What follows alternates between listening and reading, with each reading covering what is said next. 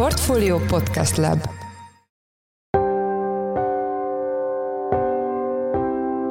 A műsor első részében háborús témákat beszélünk át. Egyrészt az F-16-os vadászgépek lehetséges szállításának ügyét, másrészt a Patriot kincsal konfliktust, ami mostanában borzolja a kedélyeket. Az F-16-osról fontos tudni, hogy az egyik legnagyobb előnye az az, hogy lényegében ez a vadászgépek kalasnyikovja, az egyik legolcsóbb, legjobb árérték arányú gép, amit nyugati hatalmak azok elég széles körben használnak. Ezekkel a gépekkel valószínűleg sokkal jobban tudnák biztosítani a saját légterüket. Ugyanakkor azt még érdemes hozzátenni, hogy az orosz gépek sem nagyon repülnek be az ukrán légtérbe, tehát az, hogy az orosz légierőt a levegőben legyőzzék, az valószínűleg egyébként Ukrajnának sem áll szándékában, nem számolnak azzal, hogy erre lehetőségük lesz. Vendégünk Ács Bence, a Portfólió Globál rovatának elemzője. A műsor második részében a magyar kormány és az unió közötti tárgyalások legújabb állomásáról lesz szó, amelynek egyik szereplője Navracsis Tibor területfejlesztési miniszter. Erről Szabó Dánielt, a Portfólió makrogazdasági elemzőjét kérdezzük. Én Szász Péter vagyok, a Portfolio Podcast Lab szerkesztője, ez pedig a checklist május 17-én. Miközben egyre több ország csatlakozik az Ukrajnát segítő úgynevezett vadászgép koalícióhoz, a sajtót leginkább azt foglalkoztatja, hogy a Patriot légvédelmi rendszer az erősebbe vagy éppen az orosz Kinjal ballisztikus rakéta. Itt van velünk Ács Bence, lapunk globál rovatának elemzője. Szia! Szia Peti, örülök, hogy itt lehetek. Kezdjük azzal a fontos hírrel, hogy F-16-os gépeket kaphat Ukrajna, ha jól tudom, Nagy-Britanniától és Hollandiától, és talán még Belgiumtól is. Hol tart ez az ügy? Az az igazság, hogy az, hogy Ukrajna megkapja ezeket a vadászgépeket, az még egy nagyon-nagyon kérdéses téma. Az, amit biztosra lehet tudni, az az, hogy az Egyesült Királyság és Hollandia már egyeztet arról, hogy hogyha minden igaz, ezen a nyáron megkezdjék az ukrán pilóták kiképzését különböző nyugati géptípusokra, többek között az F-16-osokra is. Azt viszont éppen múlt héten mondta Rishi Sunak, brit miniszterelnök, hogy nem terveznek a közeljövőben konkrét gépeket átadni Ukrajnának. Ugye ezt Volodymyr Zelenszky elnök már nagyon-nagyon régóta kéri, hogy nyugati vadászgépeket kaphasson, de a nyugat egyelőre nem mutatkozik túl nyitottnak ahhoz, hogy tényleg a közeljövőben átadja ezeket a fegyvereket. Az egyébként már régebben is elhangzott, hogy hosszú távú együttműködést terveznek Ukrajnával, ami ugye azt jelenti a gyakorlatban, hogy most kiképzik a pilótákat, akik majd, bár ez nem kimondott, de vélhetően ennek a konfliktusnak a lezárása után kaphatnak ezekből a fegyverekből ezekből. Azt lehet tudni, hogy mit jelentene ezeknek a gépeknek a megjelenése a háború hogy is mondjam, folyását tekintve? Tehát ez, ez valamilyen irányba elbillentheti a mérleget? Alapvetően igen. Azt nem lehet pontosan tudni, hogy az ukrán légierő pillanatnyilag milyen állapotban van. Azt egyébként az orosz védelmi minisztérium már többször elmondta, hogy ők lényegében megsemmisítették az ukrán légierőt. Ettől függetlenül napjainkig lehet látni azt, hogy az ukrán gépek azok felemelkednek, végrehajtanak feladatokat az ukrán légtérben. Azt viszont nem tudjuk biztosra mondani, hogy ezek még az eredeti ukrán MiG-29-es gépek-e, vagy már azok, amiket például Lengyelország vagy Csehország átadott az országnak.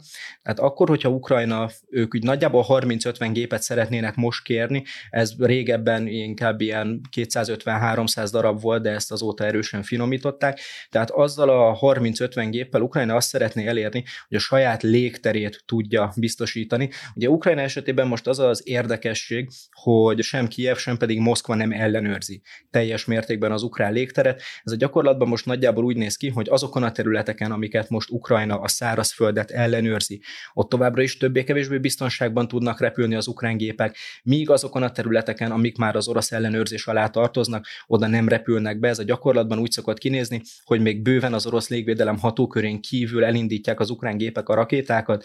Ezek lehetnek egyébként saját irányított vagy nem irányított rakéták, illetve a már nyugati hatalmak által odadott radarvadász, vagy például a legújabb Storm Shadow cirkáló robotrepülőgépek, de ezeket jóval az orosz légvédelem hatókörén kívülről indítják. Abban az esetben, hogyha Ukrajna több vadász vadászgéppel rendelkezne, és az F-16-osról fontos tudni, hogy az egyik legnagyobb előnye az az, hogy lényegében ez a vadászgépek kalasnyikovja, az egyik legolcsóbb, legjobb árérték arányú gép, amit nyugati hatalmak azok elég széles körben használnak. Ezekkel a gépekkel valószínűleg sokkal jobban tudnák biztosítani a saját légterüket. Ugyanakkor azt még érdemes hozzátenni, hogy az orosz gépek sem nagyon repülnek be az ukrán légtérbe, tehát az, hogy az orosz légierőt a levegőben legyőzzék, az valószínűleg egyébként Ukrajnának sem áll szándék szándékában nem számolnak azzal, hogy erre lehetőségük lesz. Itt kapcsolódnék akkor a másik témánkra, erre a Patriot, Kinjal témára.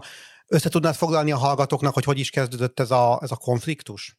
Természetesen. Egy kicsit régebbre, egy 2018-as évekre kell visszamenni, amikor is Oroszország bejelentette ezt a Kinzsál balisztikus rakétaprogramot, ez Putyin egyik csoda fegyverének számít elméletileg. Az oroszok azzal kérkednek, hogy ez egy olyan nagy hatótávolságú repülőgépről indított balisztikus rakéta, ami szerintük a nyugati légvédelem számára lelőhetetlen. Ezt mostanában kezdték el bevetni Ukrajnában is, aki ugye hosszú idő után elérte azt, hogy Amerika, illetve Németország is egy-egy üteg, azaz 4 és 8 darab között valahány Patriot légvédelmi rakéta rendszert adományozzon nekik, és az ukránok azok még múlt héten bejelentették azt, hogy le is lőtték az első Kinzsár rakétát, amire az oroszok szerint a Patriotnak nem kéne képesnek lennie, hogy ezt végrehajtsa. Ezzel szemben az oroszok pedig azt nyilatkozták, hogy a hétfői napon, hétfőről kedre éjszaka ők kilőttek egy Patriotot, azt nem tudjuk, hogy több indító állomást egy helyen semmisítettek meg, vagy próbáltak megsemmisíteni, vagy csak egy darab indító állomást.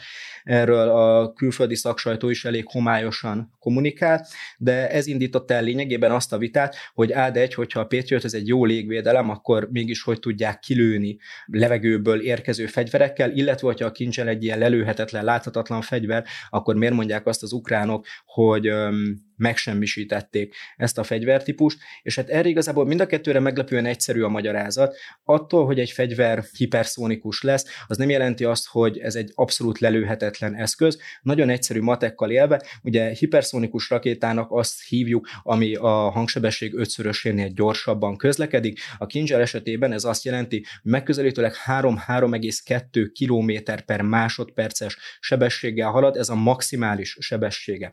Mivel egy balisztikus rakétáról van szó, ezért ez a fegyver nem ugyanazon a sebességgel repül az indítástól a becsapódásig. Ugye ballisztikus röppájának azt hívjuk, amikor valamit eldobunk, az egy darabig emelkedik, majd átbillen a saját súlypontján, leesik és közben gyorsul. A Kinger is ezen az elven működik, és hogyha egyszerű matekkal élünk, akkor van nekünk egy 150 km hatókörű Patriot radar rendszerünk, egy 30-50 km hatókörű Patriot rakétánk, illetve egy olyan kinzsalunk, ami 3-3,2 km tesz meg másodpercenként.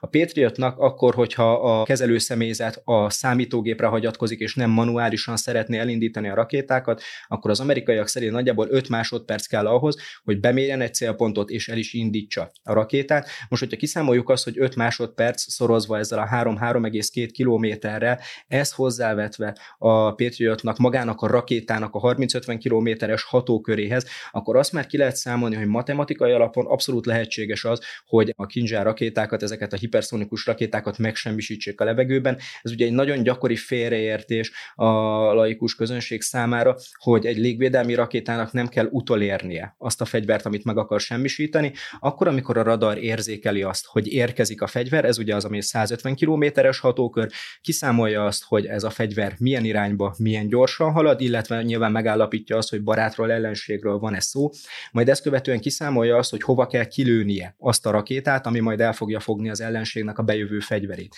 Erre papírforma szerint a Patriot képes, bár az amerikaiak egyébként nem mondták soha azt, hogy ők erre tervezték. Most ugye a Patriotnek a PAC 3-as verziójáról beszélünk, ez most ennek a legmodernebb alverziója, ez már konkrétan fölökleli a rakétát, nem fölrobbantja soha nem mondták azt, hogy a sziperszonikus rakéták megsemmisítésére képes, de a matek az mellettük áll. Ugye először az ukránok jelentették be azt, hogy ők megcsinálták ezt, ezt követően viszont az amerikai védelmi minisztérium is úgy nyilatkozott, hogy igen, valószínűleg tényleg megsemmisítettek Patriottal az ukránok egy Kinjal hiperszónikus balisztikus rakétát, és azt érdemes figyelembe venni, hogy míg az ukránok azok szeretnek nagyon erős nyilatkozatokat tenni a saját harctéri teljesítményükkel kapcsolatban, az Egyesült Államok jóval finomabban szokott fogalmazni. Tehát abban az esetben, hogyha ők azt mondják, hogy ez a Patriot tényleg lelőtt egy orosz hiperszonikus rakétát, akkor sokkal hihetőbb ez a magyarázat, mint hogyha ezt csak az ukránok állítják. Ráadásul ugye ez az amerikaiaknak is egy nagy megkönnyebbülés, hogyha fogalmazhatunk így, ugyanis ők sem tudták eddig, hogy képes-e erre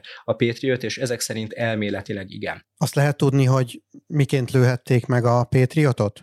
Az, hogy a Patriot maga az miért kapott találatot, arra szintén egyszerű a magyarázat. Azok alapján, a videók alapján, amik az internetre felkerültek, a kezelő személyzet nem igazán volt a helyzet magaslatán, és akkor, amikor érzékelték azt, hogy magát a Patriot rendszert fogja lőni az orosz rakéta, akkor lényegében kiürítették a teljes készletet, kilőtték az összes rakétát, ez kis távolságon már nem volt elég hatékony, nem tudták elfogni a bejövő rakétát, és az így tudott becsapódni, bár egyébként az amerikai védelmi minisztérium közlése szerint nem semmisült meg a rendszer, csak megrongálódott, és az ukránok helyben fogják elvégezni a javításokat. Világos, nagyon szépen köszönöm ezt a kimerítő magyarázatot. Az elmúlt percekben Ács Bence lapunk globál rovatának elemzője volt a vendégünk. Köszönjük, hogy a rendelkezésünkre álltál. Én is köszönöm, hogy itt lehettem. Sziasztok!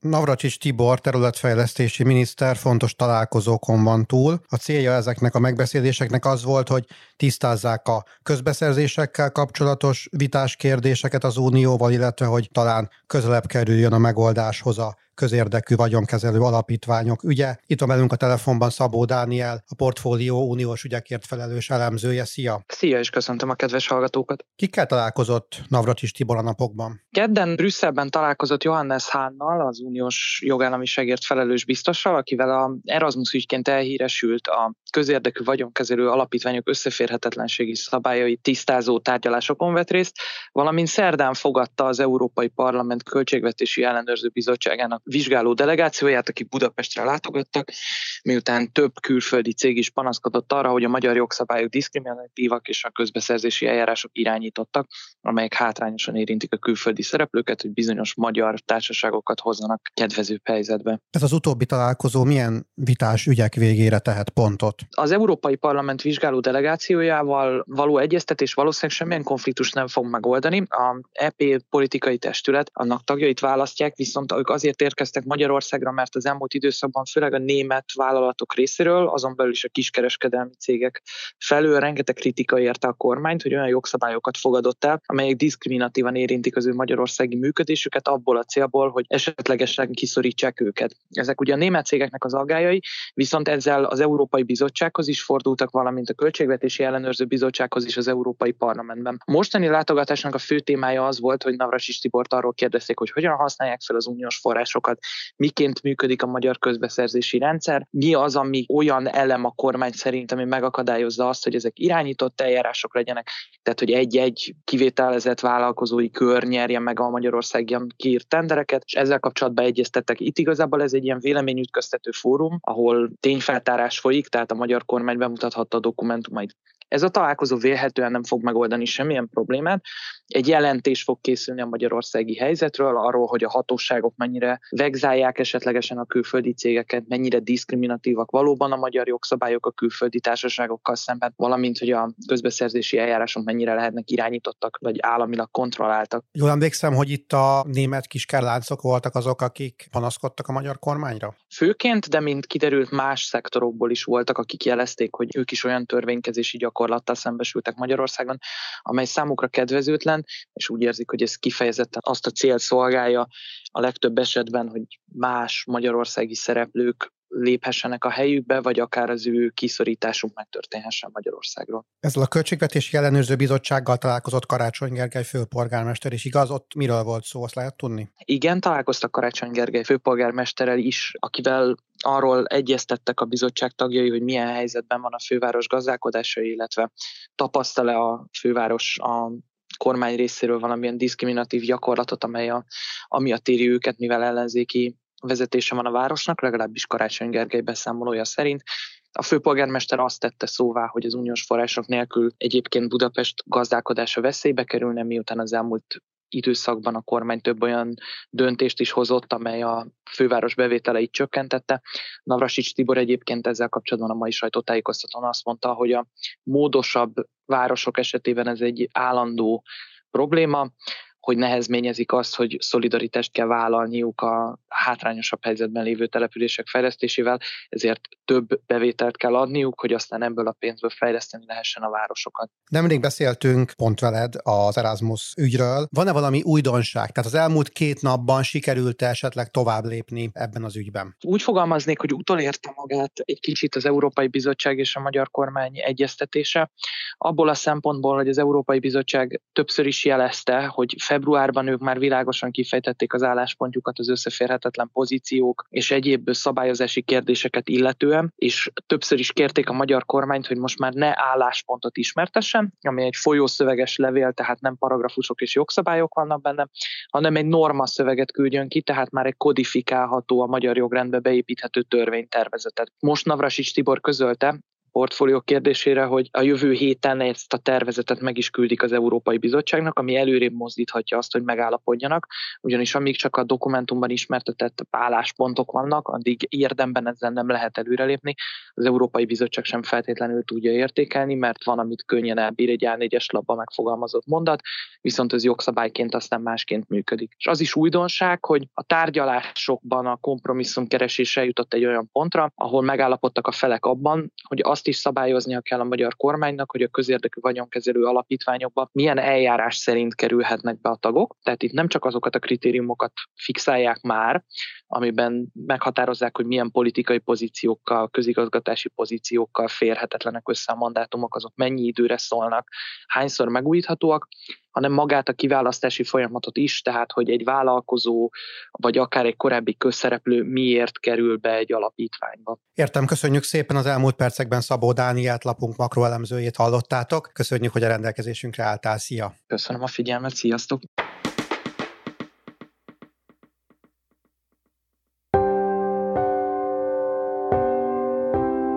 Ez volt már a Checklist, a Portfólió munkanapokon megjelenő podcastje. Ha tetszett a műsor és nem tetted volna, iratkozz fel a Portfólió Checklist podcast csatornára valamelyik nagyobb platformon, például Spotify-on, Apple vagy Google Podcasten. Ha segítenél nekünk abban, hogy minél több hallgatóhoz eljussunk, értékelj minket azon a platformon, ahol ezt az adást meghallgattad. A mai műsor elkészítésében részt vett gombkötő Emma és Bánhidi Bálint, a szerkesztő pedig én voltam Száz Péter. Új műsorral holnap délután 5 óra magasságában jelentkezünk, addig is minden jót, sziasztok!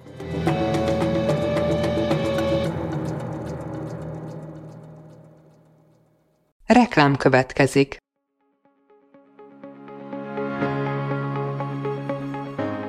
Raúl Müller Lajos vagyok, az Agrárszektor főszerkesztője. Májusban két tematikus konferenciát is rendezünk Kecskeméten az agrofood szektor szereplőinek. A május 22-én tartandó Portfolio Agrofood 2024 konferencia az élelmiszeripari vállalkozások, beszállítóik, a szolgáltató cégek és a kereskedők számára nyújt egyedi betekintést az aktuális trendekbe. A május 23-án megrendezendő Agrofuture konferencia pedig egyedülálló módon tematikus formában foglalja össze a hazai agrárgazdaság fenntarthatósági követelményeit és innovációs lehetőségeit.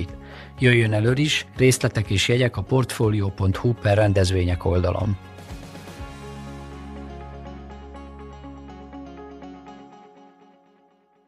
Reklámot hallottak.